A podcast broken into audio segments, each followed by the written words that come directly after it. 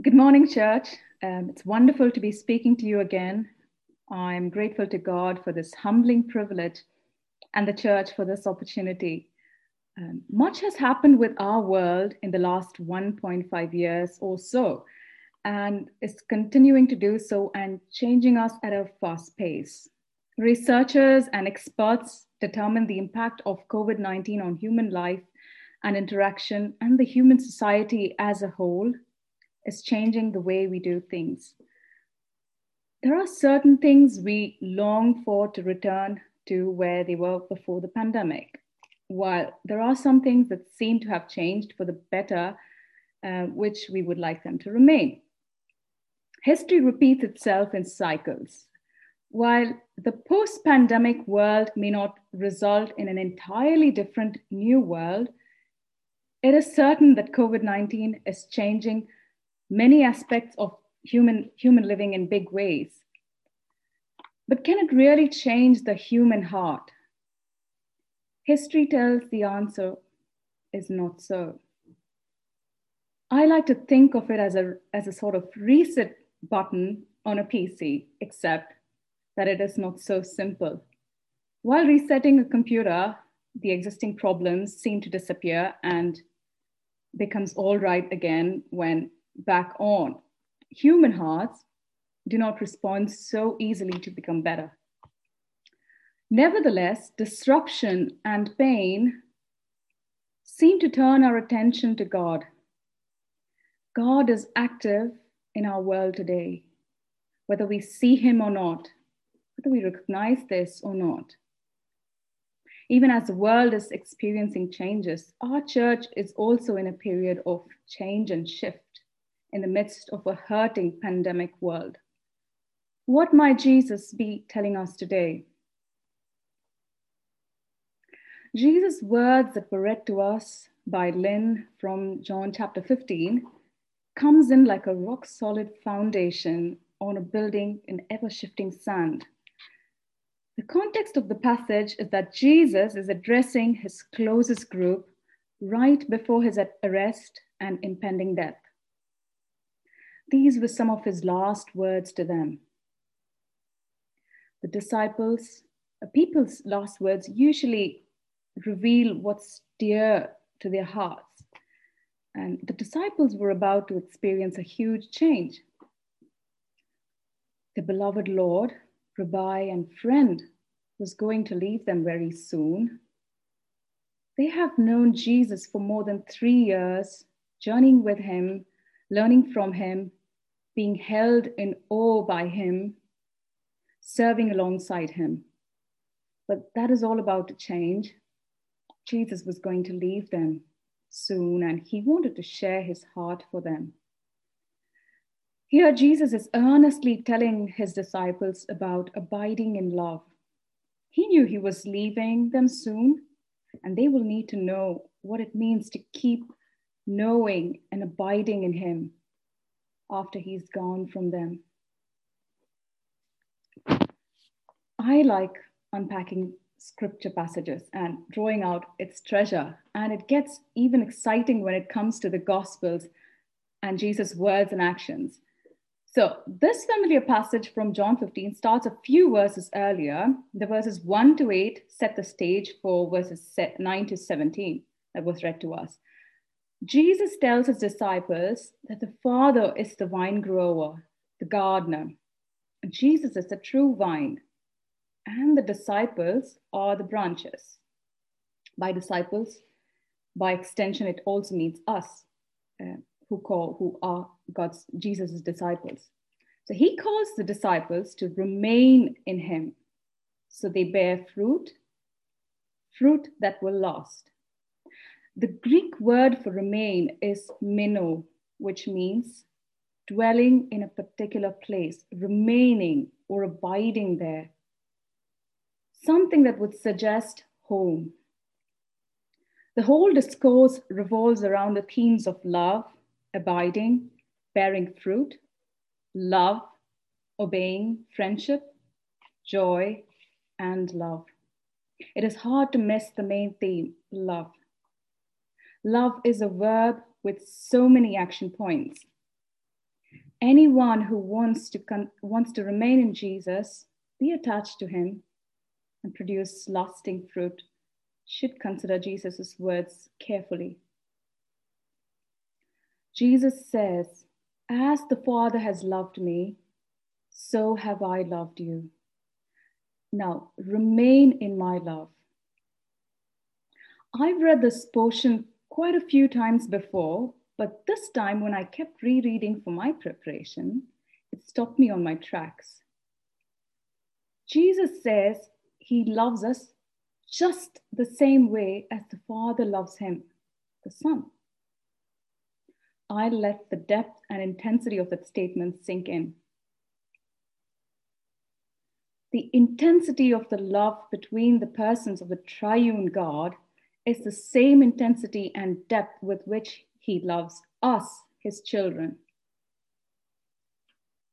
So, in effect, Jesus is saying, We, the triune God, love you, our children, so deeply that we are inviting you into our fellowship to abide in us. Now, this is a huge and significant invitation. And how would that be? By the journey of obedience. In verse 10, he says, If you keep my commands, you will remain in my love just as I have kept my Father's commands and remain in his love. We respond to God's invitation of fellowship and love through obedience. Jesus requires obedience from God's children so they remain in his love and bear lasting fruit. Jesus remained in the Father. He obeyed, he himself obeyed his Father's will and remained in the Father. He willing he willingly obeyed. Um, but but it's it's not just mainly about copying jesus um, about but it's more about connecting with jesus. It's it's not just about imitation but participation in him his love his vine by participating in the fellowship of god we obey because we are branches grafted in the vine we love because he first loved us and chose us. So, obedience to Christ and remaining in the fellowship, loving fellowship of the triune God go hand in hand. And what are his commands, commandments to obey? Now, commands is not a very comfortable word today, when we read further in verse 12 and also in verse 17, it says, My command is this love each other as I have loved you. See where Jesus is getting to? If you obey my commands, you will remain in my love. And what is the commandment? To love each other as I have loved you. So if you love each other as I, I have loved you, you will remain in my love. It sounds plain, but it's like a great big circle as depicted on the screen. Those of us who abide in Jesus are called to obey his commands. His command is to love one another. And those who are and do these bear lasting fruit. And this, breath, this means abiding in Jesus and, and the circle is, is complete. If you love your brother and sister, you are in the love, in the light of Jesus. Loving each other is the key to remaining in God's love. Loving each other the way the Father loves the Son and the Son loves us is the circle of fellowship we are invited into. So, how do we love each other?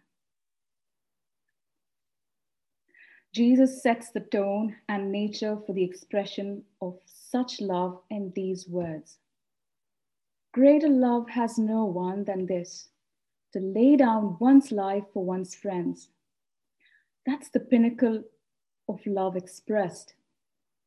This is a sacrificial and giving love Though stated in general terms, the laying down of one's life is a pointed reference to God's giving of the Son.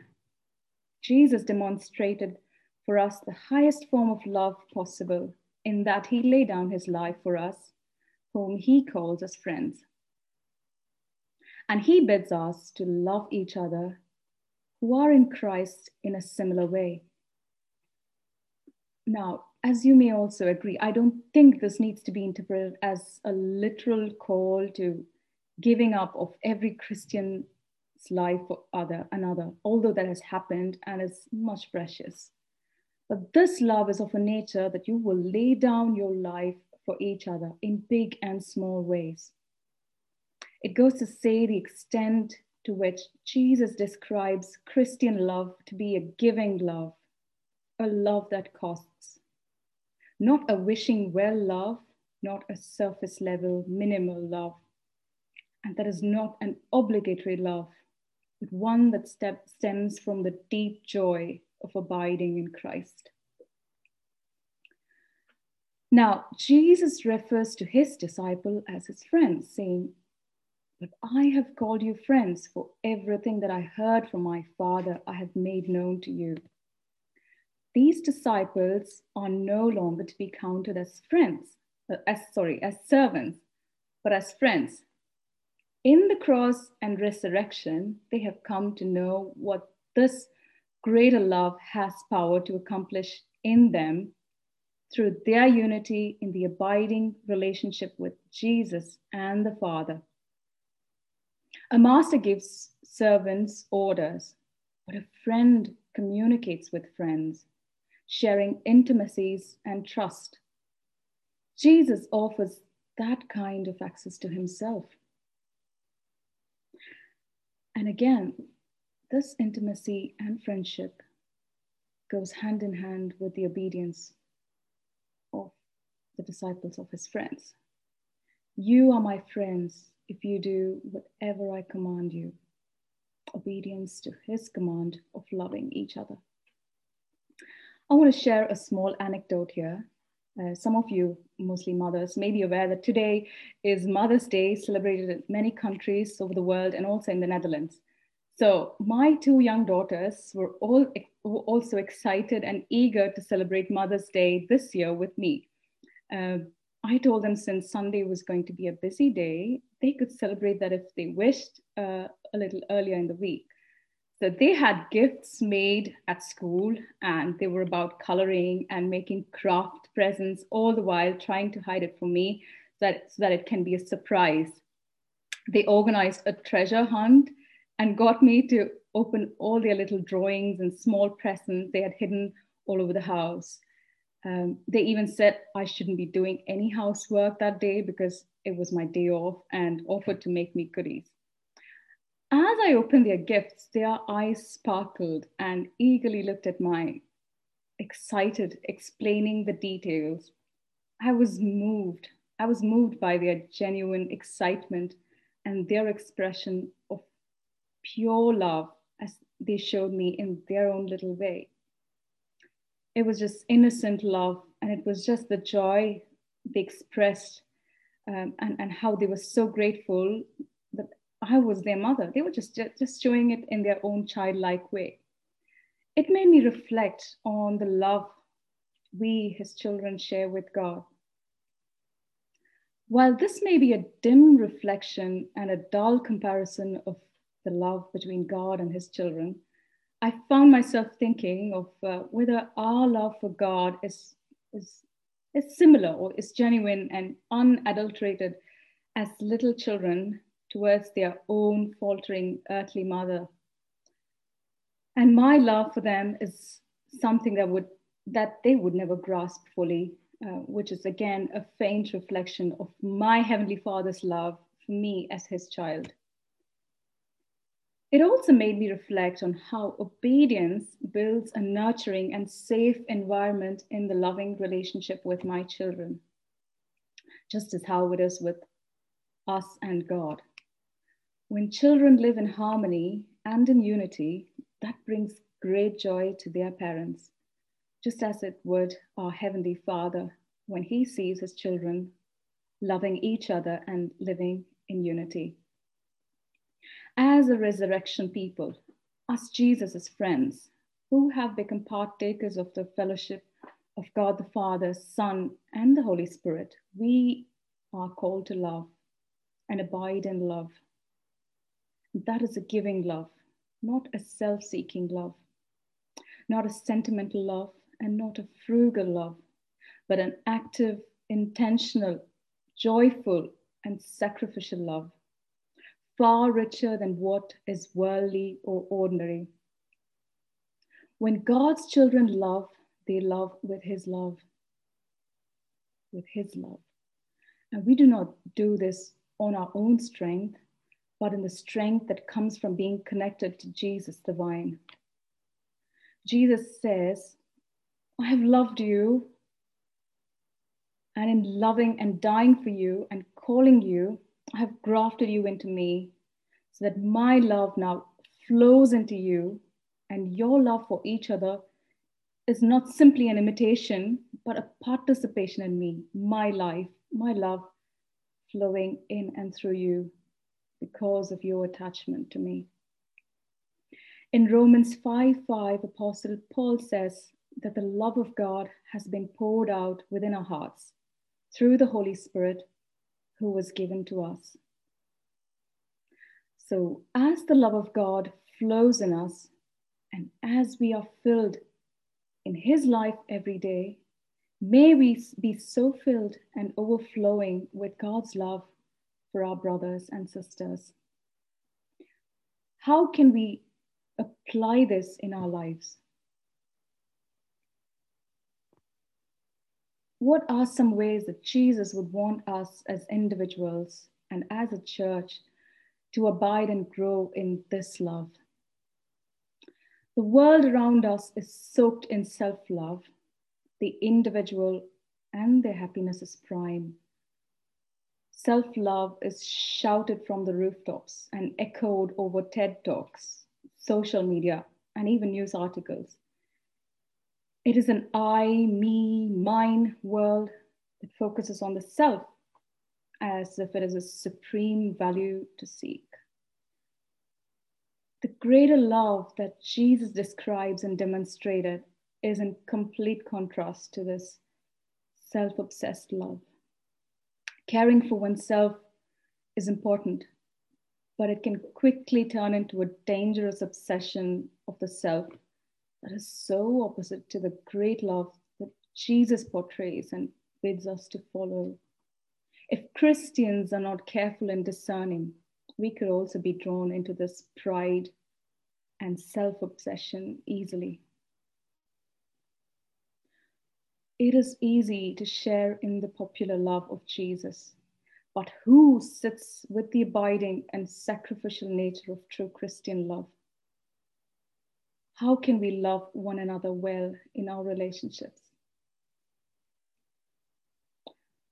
When we lay down our lives in a hundred ways, both big and small, for our brothers and sisters, it is not simply about how we feel, but what we do. The laying down of one's, one's life is an attitude as well as an action. Love for our brothers and sisters in Christ may, may mean the sacrifice of our time, our comfort, our personal interests, plans and desires, even our resources, in foot like washing of service to each other, in laying down our lives, our privileges, our conveniences for each other, in loving the weakest, the oldest, the vulnerable, the lonely, and simply the hard to love. By considering in humility the other as better than ourselves, by resisting the desire to always want to have our way, by being willing to listen to the other and be gracious, by continuing to extend patience when it gets increasingly hard to by being kind and generous when we know we would not get anything back in return. When giving love would cost. when giving time would cost.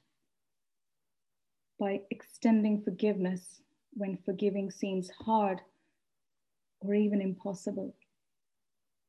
Just as we experience forgiveness from God, our routine experience would be to forgive others. The greater the forgiveness and grace we experience from God, the more we are able to freely extend that same grace to others in our lives. Human forgiveness releases both the forgiver and the forgiven. And there may be occasions when we may not easily like a person, but by ab- abiding in, in Christ's love, we are in a position to truly love them. Love rejoices in the truth. Love protects. It bears all things. It believes all things. It endures all things, hopes all things, never fails, like Jesus while I don't intend to preach on 1 Corinthians 13 now, it is a great portion to consider and reflect for yourselves in your homes the way of true love, the selfless and giving love that Jesus portrays, the greater love, the higher standard that we are called to pursue. These are significant days for us. Jesus is calling us very clearly to love each other. It is not easy, but I want to love in this way. And I pray that God would grant each one of us the grace to continue abiding in Him and loving the way He did and producing godly fruit. How blessed is a church that loves like this, that loves like God. Let us pray.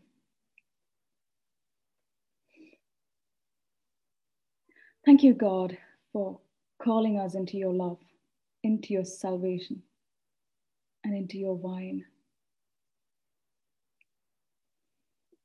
Grant us, Lord, to abide there, and by abiding there and in bearing fruit in love, we will be known as your disciples. May we be so connected, so connected to you in our everyday walk. That your life and love will fill us and overflow out of us. Grant us the power to love truly with your love. Fill us with your joy and remove any discouragement or doubt that we may have. May you be glorified in and among us. In Jesus' name we pray. Amen.